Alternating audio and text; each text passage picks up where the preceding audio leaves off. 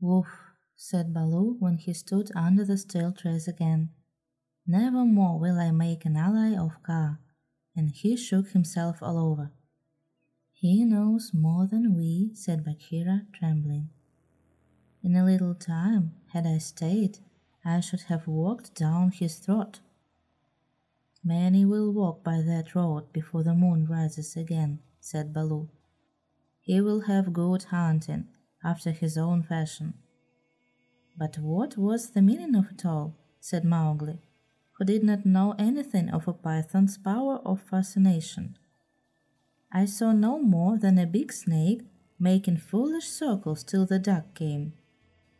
And his nose was all sore, ha ha! Mowgli, said Bagheera angrily, his nose was sore on thy account, as my ears and side and paws and Baloo's neck and shoulders are beaten on thy account. Neither Baloo nor Bagheera will be able to hunt with pleasure for many days. It is nothing, said Baloo. We have the man cub again. True, but he has cost us heavily in time, which might have been spent in good hunting, in wounds, in hair. I am half plucked along my back, and last of all, in honor. For remember, Mowgli, I, who am the Black Panther, was forced to call upon Kaa for protection. And Baloo and I were both made stupid as little birds by the hunger dance. All this, Man cub, came of thy playing with the Bandar True, it is true, said Mowgli softly. I am an evil man cub, and my stomach is sad in me. Hmm. What says the law of the jungle, Baloo? Baloo did not wish to bring Mowgli into any more trouble, but he could not tamper with the law, so he mumbled, Sorrow never stays punishment. But remember, Bagheera, he is very little. I will remember. But he has done mischief, and blows must be dealt now. Mowgli, hast thou anything to say? Nothing, I did wrong. Baloo and thou are wounded. It is just. Bagheera gave him half a dozen laugh taps from a panther's point of view. They would hardly have waked one of his own cubs. But for a seven year old boy, they amounted to as severe a beating as you could wish to avoid. When it was all over, Mowgli sneezed and picked himself up without a word. Now, said Bagheera, jump on my back, little brother, and we will go home. One of the beauties of jungle law is that punishment settles all scores. There is no nagging afterward. Mowgli laid his head down on Bagheera's back and slept so deeply that he never waked when he was put down in the home cave. Road Song of the Bandar Log here we go in a flan festoon, halfway up to the jealous moon. Don't you envy our pranceful bands? Don't you wish you had extra hands? Wouldn't you like if your tails were so curved in the shape of a cupid's bow? Now you're angry, but never mind, brother, thy tail's hands down behind. Here we sit in a branchy row, thinking of beautiful things we know dreaming of deeds that we mean to do, all complete in a minute or two. Something noble and wise and good, done by merely wishing we could. We've forgotten, but never mind, brother, thy tail hands down behind.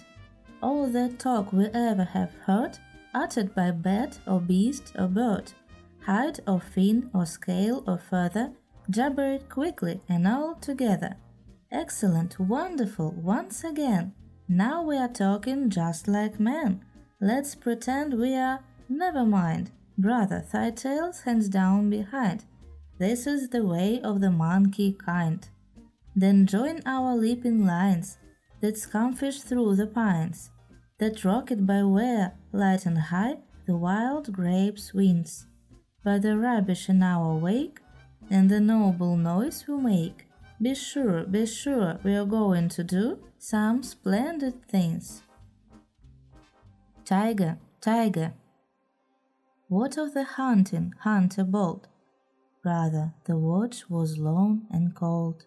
What of the quarry you want to kill? Brother, he gropes in the jungle still. Where is the power that made you pride? Brother, it ebbs from my flank and side. Where is the haste that you hurry by? Brother, I go to my lair to die. Now we must go back to the first tale, when Mowgli left the wolf's cave after the fight with the pack at the Council Rock.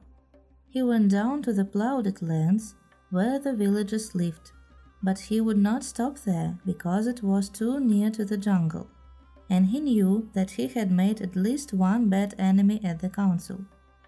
So he hurried on, keeping to the rough road that ran down the valley, and followed it at a steady jog trot for nearly twenty miles, till he came to a country that he did not know. The valley opened out into a great plain dotted over with rocks and cut up by ravines. At one end stood a little village, and in the other the thick jungle came down in a sweep to the grazing grounds and stopped there as though it had been cut off with a hoe. All over the plain, cattle and buffaloes were grazing, and when the little boys in charge of the herds saw Mowgli, they shouted and ran away and the yellow pariah dogs that hang about every Indian village barked. Mowgli walked on, for he was feeling hungry, and when he came to the village gate, he saw the big thorn bush that was drawn up before the gate at twilight, pushed to one side. Humph, he said, for he had come across more than one such barricade in his night rambles after things to eat. So men are afraid of the people of the jungle here also. He sat down by the gate, and when a man came out, he stood up, opened his mouth, and pointed down it to show that he wanted food. The man stared and ran back up the one street of the village, shouting for the priest, who was a big, fat man dressed in white with a red and yellow mark on his forehead. The priest came to the gate, and with him at least a hundred people, who stared and talked and shouted and pointed at Mowgli. They have no manners, these folk," said Mowgli to himself. Only the grey ape would behave as they do. So he threw back his long hair and frowned at the crowd. What is there to be afraid of? said the priest. Look at the marks on his arms and legs. They are the bites of wolves. He is but a wolf child run away from the jungle. Of course, in playing together, the cubs had often nipped Mowgli harder than they intended, and there were white scars all over his arms and legs. But he would have been the last person in the world to call these bites, for he knew what real biting meant. Arr, arr, said two or three women together to be beaten by wolves. Poor child, he is a handsome boy. He has eyes like red fire. By my honor, Messua, he is not unlike thy boy that was taken by the tiger. Let me look, said a woman with heavy copper rings on her wrists and ankles, and she at Mowgli under the palm of her hand. Indeed, he is not. He is thinner, but he has the very look of my boy. The priest was a clever man, and he knew that Messua was wife to the richest villager in the place. So he looked up at the sky for a minute and said solemnly, What the jungle has taken, the jungle has restored.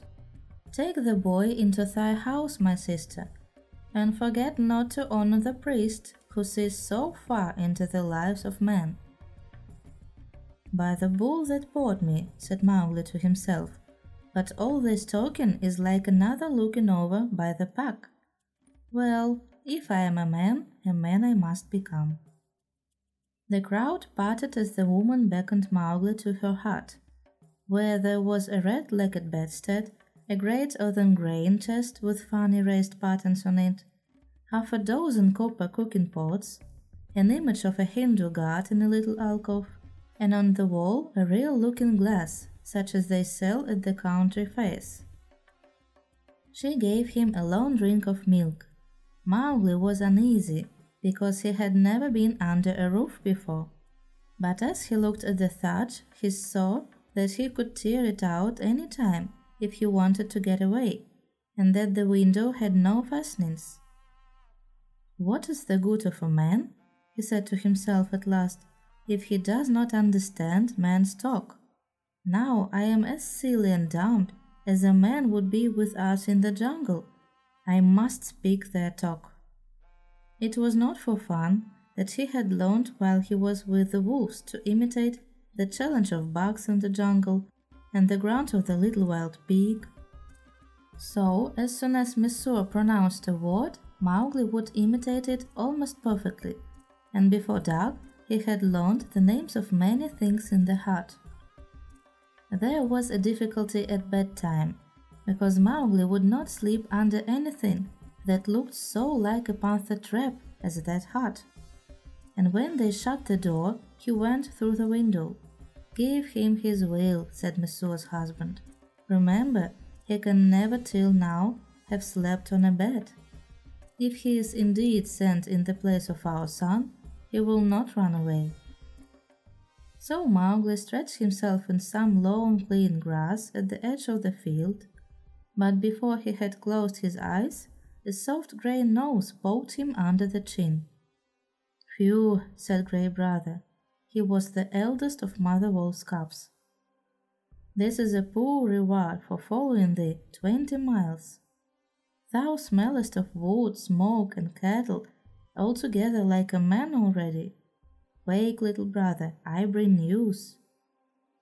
Are all well in the jungle? said Mowgli, hugging him. All except the wolves that were burned with the red flower. Now listen, Shere Khan has gone away to hunt far off till his coat grows again, for he is badly singed. When he returns, he swears that he will lay thy bones in the Waingunga. There are two words to that. I also have made a little promise. But news is always good. I am tired tonight, very tired with new things, great brother. But bring me the news always. Thou wilt not forget that thou art a wolf? Man will not make thee forget? said Grey Brother anxiously. Never. I will always remember that I love thee, and all in our cave. But also I will always remember that I have been cast out of the pack, and that thou mayest be cast out of another pack. Men are only men, little brother, and their talk is like the talk of frogs in a pond. When I come down here again, I will wait for thee in the bamboos at the edge of the grazing ground. For three months after that night, Mowgli hardly ever left the village gate. He was so busy learning the ways and customs of men. First, he had to wear a cloth round him, which annoyed him horribly, and then he had to learn about money, which he did not in the least understand, and about plowing, of which he did not see the use.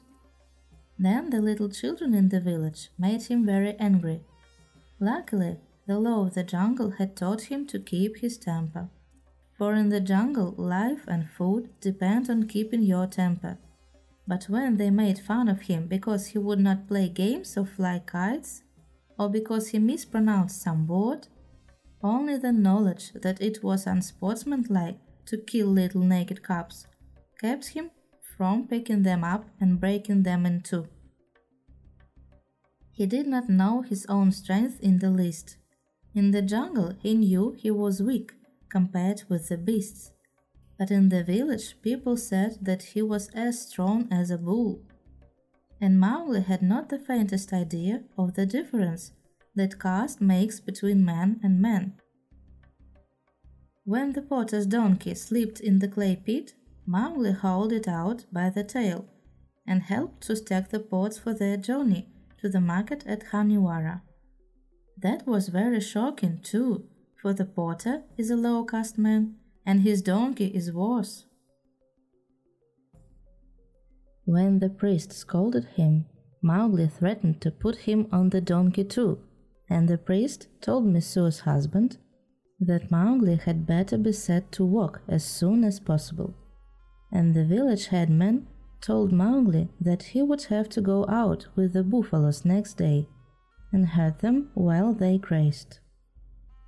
No one was more pleased than Mowgli, and that night, because he had been appointed a servant of the village, as it were, he went off to a circle that met every evening on a masonry platform under a great fig tree. It was the village club, and the headman and the watchman and the barber, who knew all the gossip of the village, and old Buldeo, the village hunter, who had a tower musket, met and smoked. The monkeys sat and talked in the upper branches, and there was a hole under the platform where a cobra lived, and he had his little platter of milk every night, because he was sacred. And the old man sat around the tree and talked and pulled at the big huqas, the water pipes, till far into the night. They told wonderful tales of gods and men and ghosts, and Buldeo told even more wonderful ones of the ways of beasts in the jungle till the eyes of the children sitting outside the circle bulged out of their heads. Most of the tales were about animals, for the jungle was always at their door. The deer and the wild pig grabbed up their crops, and now and again the tiger carried off a man at twilight within sight of the village gates. Mowgli, who naturally knew something about what they were talking of, had to cover his face not to show that he was laughing, while Buldeo, the tower musket across his knees, climbed on from one wonderful story to another, and Mowgli's shoulders shook. Buldeo was explaining how the tiger that had carried away Messua's son was a ghost tiger, and his body was inhabited by the ghost of a wicked old money lender who had died some years ago. And I know that this is true, he said, because Purun Dass always limped from the blow that he got in a riot when his account books were burnt, and the tiger that I speak of he limps, too, for the tracks of his parts are unequal. True, true, that must be the truth, said the grey birds, nodding together. Are all these tales such cobwebs and moon talk? said Mowgli. That tiger limps because he was born lame, as everyone knows. To talk of the soul of a money lender in a beast that never had the courage of a jackal is child's talk. Buldeo was speechless with surprise for a moment, and the headman stared. Oh it is the jungle brat, is it? said Buldeo. If thou art so wise, better bring his hide to Khanhiwara, for the government has set a hundred rupees on his life. Better still, talk not when thy elders speak. Mowgli rose to go. All the evening I have lain here listening, he called back over his shoulder, and, except once or twice, Buldeo has not said one word of truth concerning the jungle which is at his very doors. How then shall I believe the tales of ghosts and gods and goblins which he says he has seen? It is full time that boy went to Herdon, said the headman, while Buldeo puffed and snorted at Mowgli's impertinence. The custom of most Indian villages is for a few boys to take the cattle and buffaloes out to graze in the early morning and bring them back at night. The very cattle that would trample a white man to death allow themselves to be bunched and bullied and shouted at by children that hardly come up to their noses. So long as the boys keep with the herds, they are safe, for not even the tiger will charge a mob of cattle. But if they struggle to pick flowers or hunt lizards, they are sometimes carried off. Mowgli went through the village street in the dawn, sitting on the back of Rama, the great herd bull. The slaty blue buffaloes with their long backward sweeping horns and savage eyes, rose out their bars, one by one, and followed him. And Mowgli made it very clear to the children with him that he was the master. He beat the buffaloes with a long polished bamboo and told Kamya, one of the boys, to graze the cattle by themselves while he went on with the buffaloes, and to be very careful not to stray away from the herd. An Indian grazing ground is all rocks and scrub and tussocks and little ravines, among which the herds scatter and disappear. The buffaloes generally keep to the pools and muddy places, where they lie wallowing or basking in the warm mud for hours. Mowgli drove them on to the edge of the plain where the Waingunga came out of the jungle. Then he dropped from Rama's neck, trotted off to a bamboo clump, and found Gray Brother. Ah, said Gray Brother, I have waited here very many days. What is the meaning of this cattle heading walk? It is an order, said Mowgli. I am a village head for a while. What news of Shere Khan? He has come back to this country and has waited here a long time for thee. Now he has gone off again, for the game is scarce, but he means to kill thee. Very good, said Mowgli. So long as he is away, do thou or one of the four brothers sit on that rock, so that I can see thee as I come out of the village. When he comes back, wait for me in the ravine, by the dark tree in the center of the plain, we need not walk into Shere Khan's mouth. Then Mowgli picked out a shady place and lay down and slept while the buffaloes grazed round him. Herding in India is one of the laziest things in the world. The cattle move and crunch and lie down and move on again, and they do not even low. They only grunt, and the buffaloes very seldom say anything but get down into the muddy pools one after another, and walk their way into the mud till only their noses and staring china blue eyes show above the surface, and then they lie like logs.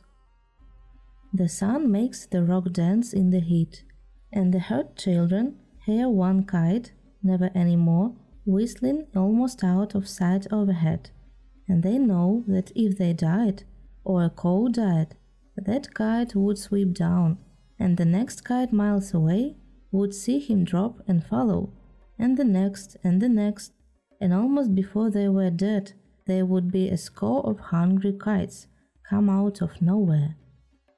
Then they sleep and wake and sleep again, and weave little baskets of dried grass and put grasshoppers in them, or catch two praying mantises and make them fight or string a necklace of red and black jungle nuts, or watch a lizard basking on a rock, or a snake hunting a frog near the willows.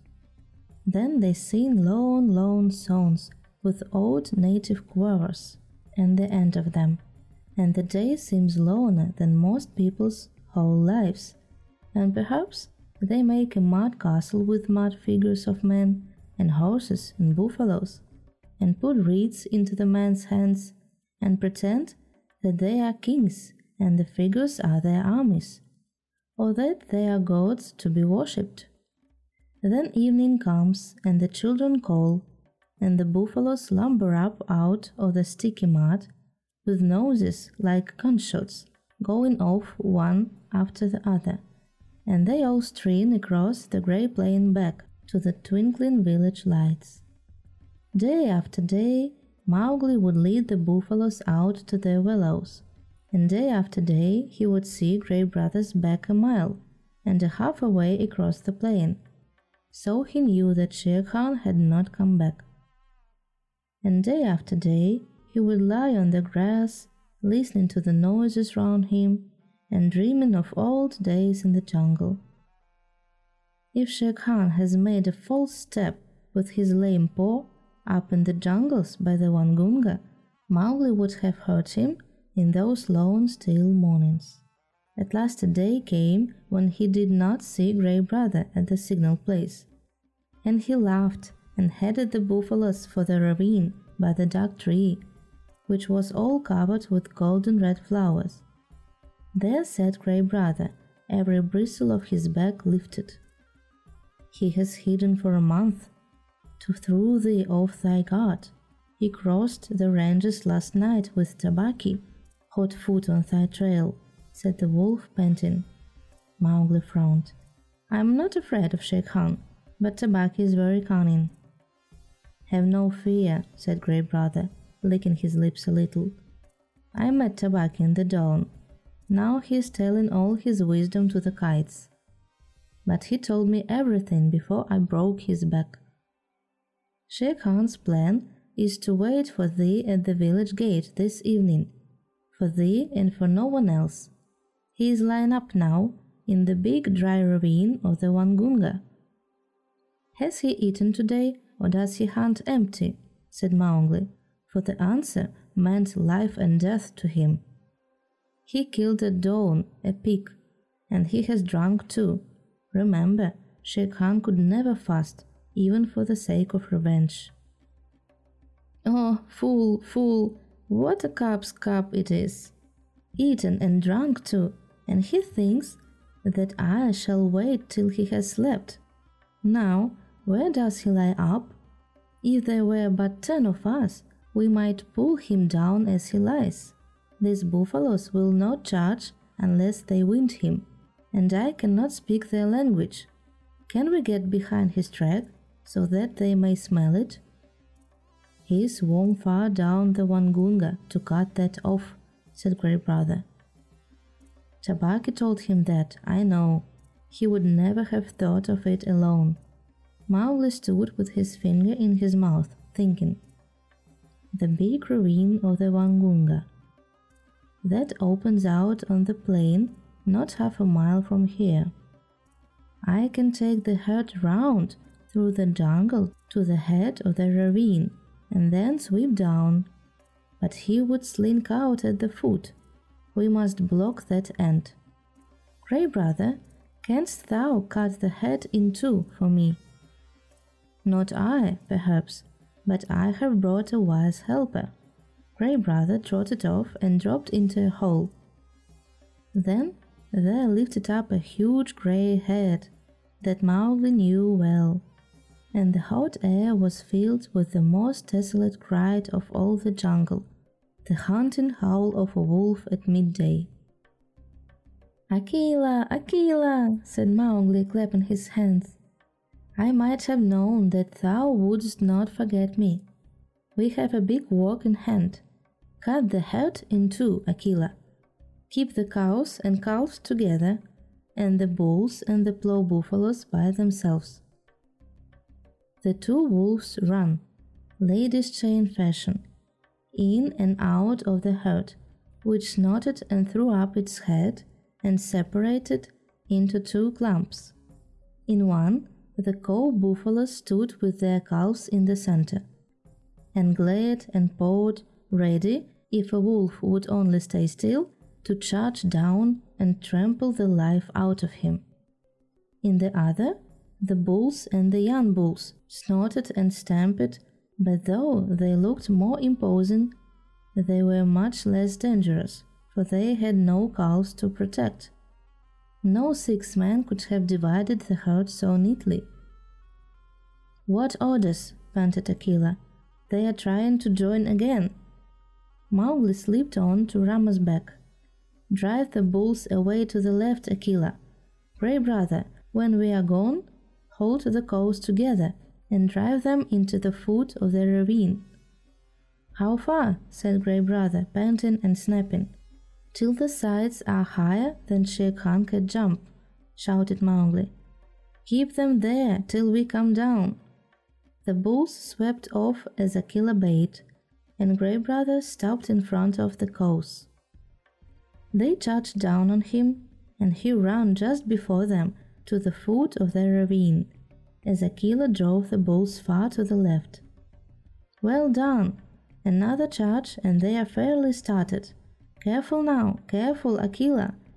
A snap too much, and the bulls will charge. Hiya! This is wilder work than driving black buck. Didst thou think these creatures could move so swiftly? Mowgli called. I have have hunted these too in my time, gasped Akela in the dust. Shall I turn them into the jungle? Aye, turn, swiftly turn them. Rama is mad with rage. Oh, if I could only tell him what I need of him today. The bulls were turned to the right this time and crashed into the standing thicket.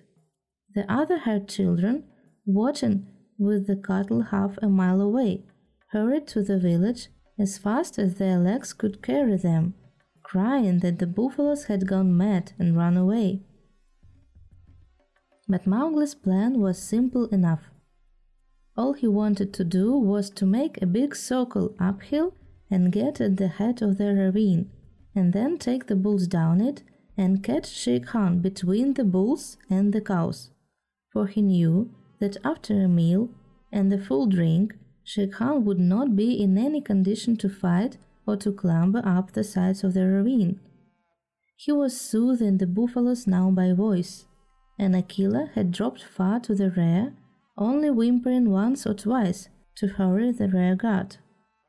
It was a long, long circle, for they did not wish to get too near the ravine and give Shere Khan warning. At last Mowgli rounded up the bewildered head at the head of the ravine on a grassy patch that sloped steeply down to the ravine itself. From that height, you could see across the tops of the trees down to the plain below. But what Mowgli looked at was the sides of the ravine, and he saw with a great deal of satisfaction that they ran nearly straight up and down, while the vines and creepers that hung over them would give no foothold to a tiger who wanted to get out. Let them breathe, Akela, he said, holding up his hand. They have not wounded him yet. Let them breathe. I must tell Shere Khan who comes. We have him in the trap. He put his hand to his mouth and shouted down the ravine. It was almost like shouting down a tunnel, and the echoes jumped from rock to rock. After a long time, there came back the drawling, sleepy snarl of a full-fed tiger just wakened. Who calls? said Shere Khan, and a splendid peacock fluttered up out of the ravine screeching. I, Mowgli. Cattle thief, it is time to come to the Council Rock. Down! Hurry them down, Akela! Down, Rama, down! The herd paused for an instant at the edge of the slope, but Akela gave tongue in the full hunting yell, and they pitched over one after the other, just as steamers shoot rapids the sand and stones spurting up round them. Once started, there was no chance of stopping, and before they were fairly in the bed of the ravine, Rama winded Shere Khan and bellowed. Ha ha, said Mowgli on his back, now thou knowest. And the torrent of black horns, foaming muzzles, and staring eyes whirled down the ravine just as boulders go down in flood time the weaker buffaloes being shouldered out to the sides of the ravine, where they tore through the creepers. They knew what the business was before them the terrible charge of the buffalo head, against which no tiger can hope to stand. Shere Khan heard the thunder of their hoofs, picked himself up, and lumbered down the ravine, looking from side to side for some way of escape but the walls of the ravine were straight, and he had to hold on, heavy with his dinner and his drink, willing to do anything rather than fight. The herd splashed through the pool he had just left, below into the narrow cut run. Mowgli heard an answering bellow from the foot of the ravine. Shere Khan turned. The tiger knew if the worst came to the worst, it was better to meet the bulls than the cows with their calves. And then Rama tripped, stumped, and went on again, over something soft, and with the bulls at his heels, crashed full into the other herd. While the weaker buffaloes were lifted clean off their feet by the shock of the meeting. The charge carried both herds out into the plain, goring and stamping and snorting. Mowgli watched his time and slipped off Rama's neck, laying about him right and left with his stick. Quick, Akela, break them up, scatter them, or they will be fighting one another. Drive them away, Akela. Hi, Rama, hi, hi, hi. My children, softly now, softly, it is all over. Akela and Grey Brother ran to and fro, nipping the buffalo's legs, and though the herd willed once to charge up the ravine again, Mowgli managed to turn Rama, and the others followed him to the willows. Shere Khan needed no more trampling. He was dead, and the kites were coming for him already. Brothers, that was a dog's death, said Mowgli, feeling for the knife he always carried in a sheath round his neck now that he lived with men. But he would never have shown fight. His hide will look well on the council rock. We must get to walk swiftly. A boy trained among men would never have dreamed of skinning a ten foot tiger alone.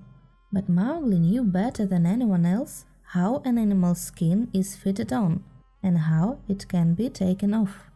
But it was hard work, and Mowgli slashed and tore and grunted for an hour, while the wolves lolled out their tongues or came forward and tugged as he ordered them. Presently a hand fell on his shoulder, and looking up he saw Buldeo with a tower musket. The children had told the village about the buffalo stampede, and Buldeo went out angrily, only too anxious to correct Mowgli for not taking better care of the herd. The wolves dropped out of sight as soon as they saw the man coming. What is this folly? said Buldeo angrily. To think that thou canst skin a tiger! Where did the buffaloes kill him? It is the lame tiger too, and there is a hundred rupees on his head.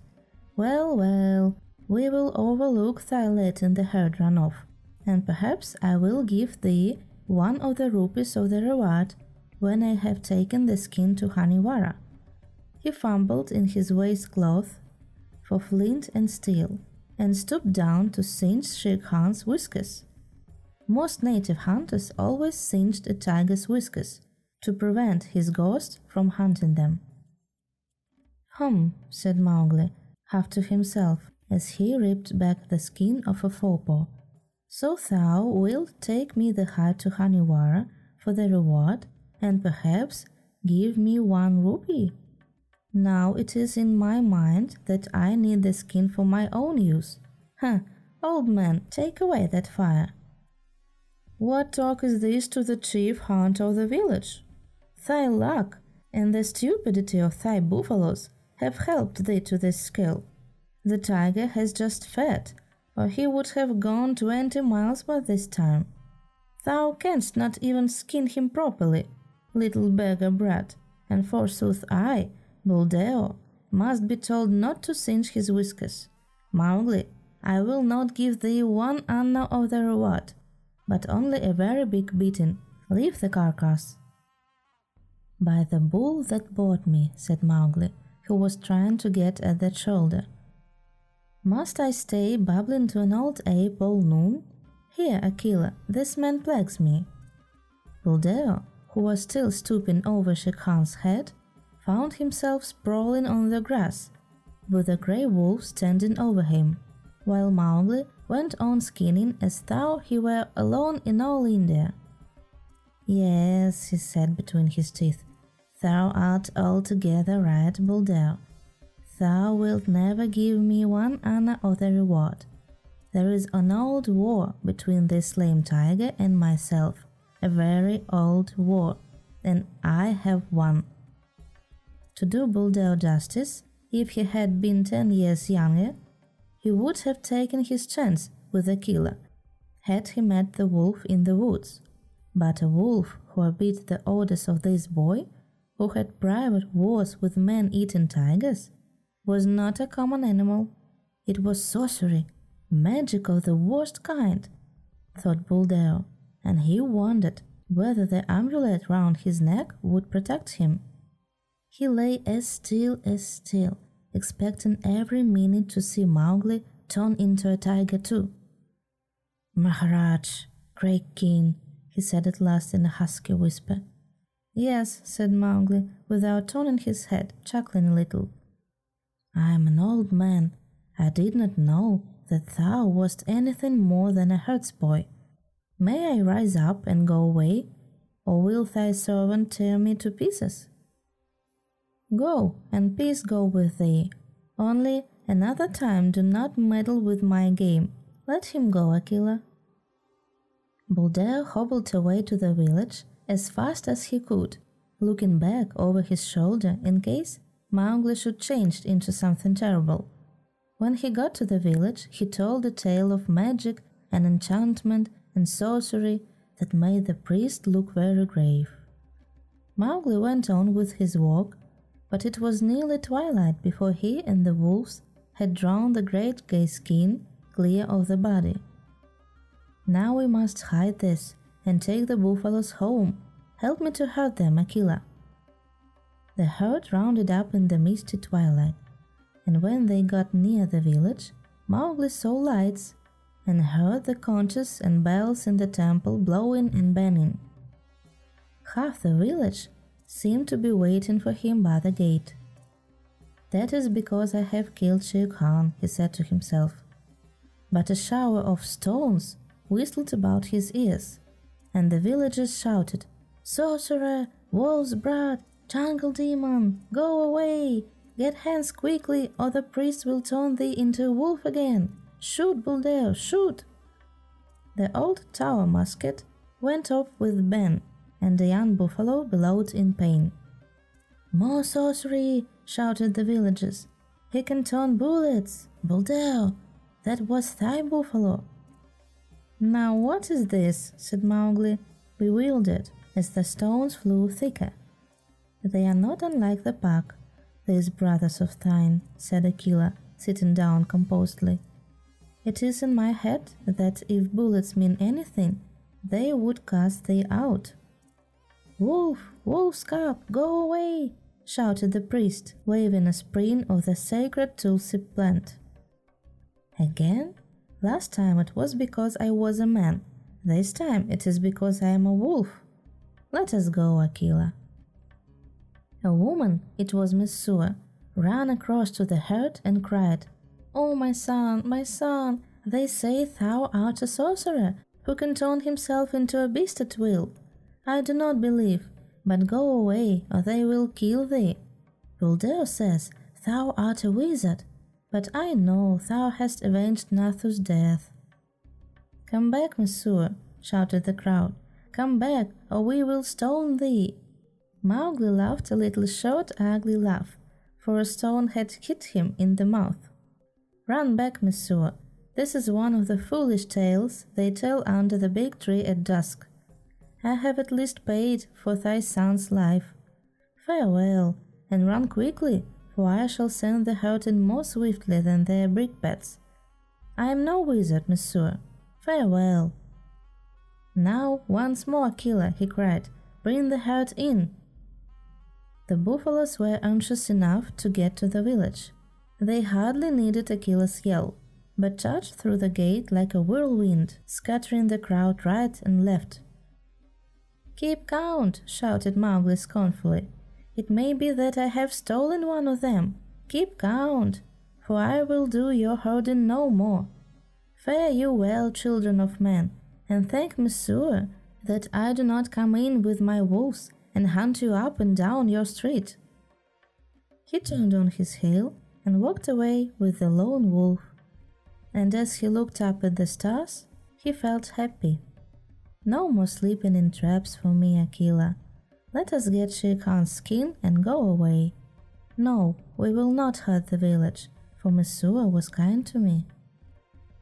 When the moon rose over the plain, making it look all milky, the horrified villagers saw Mowgli with two wolves at his heels and a bundle on his head, trotting across at the steady wolf's trot that eats up the long miles like fire. Then they banged the temple bells and blew the conches louder than ever, and Messua cried. And Buldeo embroidered the story of his adventures in the jungle, till he ended by saying that Akela stood up on his hind legs and talked like a man. The moon was just going down when Mowgli and the two wolves came to the hill of the Council Rock, and they stopped at Mother Wolf's cave. They have cast me out from the Man Pack Mother, shouted Mowgli, but I come with the heart of Shere Khan to keep my word. Mother Wolf walked stiffly from the cave with the cubs behind her, and her eyes glowed as she saw the skin. I told him on that day, when he crammed his head and shoulders into this cave, hunting for thy life, little frog. I told him that the hunter would be the hunted. It is well done. Little brother, it is well done, said a deep voice in the thicket. We were lonely in the jungle without thee. And Bagheera came running to Mowgli's bare feet. They clambered up the council rock together, and Mowgli spread the skin out on the flat stone where Akela used to sit, and patched it down with four slivers of bamboo. And Akela lay down upon it, and called the old call to the council. Look, look well, O wolves, exactly as he had called when Mowgli was first brought there. Ever since Akela had been deposed, the pack had been without a leader, hunting and fighting at their own pleasure. But they answered the call from habit, and some of them were lame from the traps they had fallen into, and some limped from shot wounds, and some were mangy from eating bad food, and many were missing. But they came to the Council Rock, all that were left of them, and saw Shere Khan's stripped hide on the rock and the huge claws dangling at the end of the empty dangling feet. It was then that Mowgli made up a song that came up into his throat all by itself, and he shouted it aloud, leaping up and down on the rattling skin and beating time with his heels till he had no more breath left, while Gray Brother and Akela howled between the verses. Look well, O wolves, have I kept my word? said Mowgli, and the wolves bayed, Yes, and one tattered wolf howled. Lead us again, O Akela, lead us again, O Man Cub, for we be sick of this lawlessness, and we would be the free people once more. Nay, purred Bagheera, that may not be. When ye are full fed, the madness may come upon you again. Not for nothing are ye called the free people. Ye fought for freedom, and it is yours. Eat it, O wolves.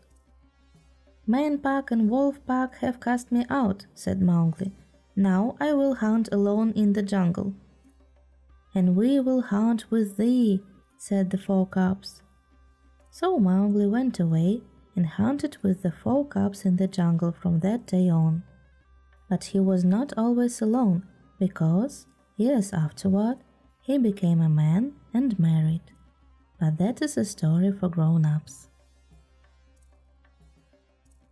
Mowgli's song that he sang at the Council Rock when he danced on Shere Khan's height.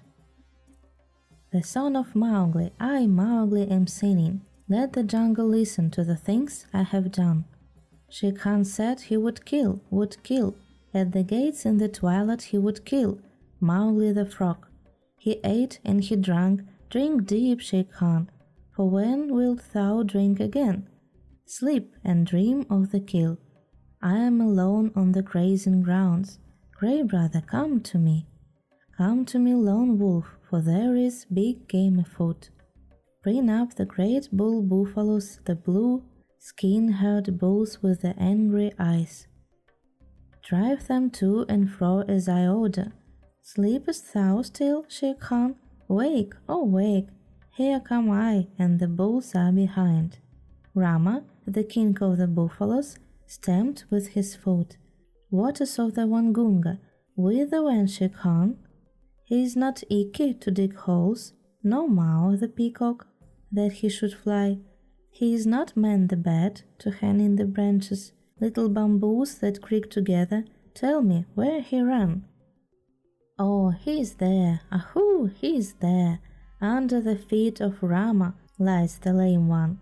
Up, Shere Khan, up and kill. Here's meat. Break the necks of the bulls. Shh, he is asleep. We will not wake him, for his strength is very great. The kites have come down to see it. The black ants have come up to know it. There is a great assembly in his honor. Allah, la, I have no cloth to robe me. The kites will see that I am naked. I am ashamed to meet all these people. Lend me thy coat, Shere Khan.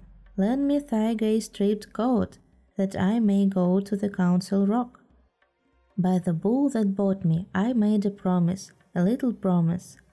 Only thy coat is lacking before I keep my word. With the knife, with the knife that men use, with the knife of the hunter, I will stoop down for my gift. Waters of the Waingunga, Shere Khan gives me his coat for the love that he bears me. Pull, grey brother, pull, Akela, heavy is the heart of Shere Khan. The men pack are angry, they threw stones and talk child's talk. My mouth is bleeding, let me run away. Through the night, through the hot night, run swiftly with me, my brothers. We will leave the lights of the village and go to the low moon. Waters of the Waingunga, the men pack have cast me out. I did them no harm, but they were afraid of me. Why?